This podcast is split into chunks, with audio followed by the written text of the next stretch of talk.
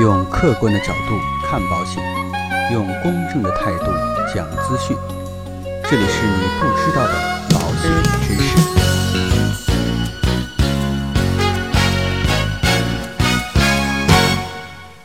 好，各位亲爱的朋友们，大家好。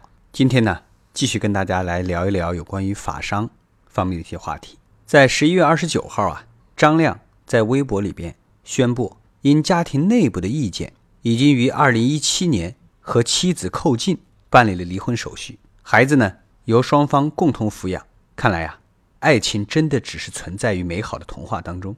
那么到底离婚之后啊，家庭的保单应该怎么办呢？如果是婚内夫妻共同财产购买的保险，离婚的时候啊是可以分割的。如果是婚前购买或者呢被认定为个人财产购买的保险，这个呢则属于个人财产，离婚的时候啊不用分割。属于共同财产的保险主要有下面几种。第一个呢是婚后购买的保险。婚后购买的保险呢，无论是自己给自己买的还是自己给对方买的，保单所产生的现金价值都算作共同财产。第二种呢是婚前购买，婚后呢仍然在缴费的这种保险。如果婚前买的保险在结婚的时候还没有交完保费，婚后呢还要接着交的，那么婚后所交的保费啊也算作共同的财产。第三种呢就是婚前购买的理财型保险。如果在婚前购买了理财型保险，那么婚后每年产生的收益部分也属于共同财产。以上的这三种情况啊，在离婚的时候保单呢都是需要分割的。那又有哪些情况下保单是不用分割的呢？我们来看一下，属于个人财产的保险不用分割，主要啊有以下几种。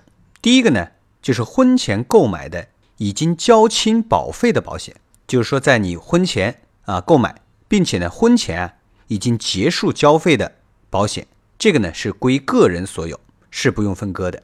第二种呢就是父母出钱为一方购买的保险。如果是父母给你买的保险，就可以视为是你的个人财产，也不用分割。第三呢，婚前进行过资产公证的，如果婚前进行了财产的隔离，并且呢已经公证为个人的财产，所购买的保险属于个人财产，是不需要分割的。第四，作为受益人所获得了理赔金。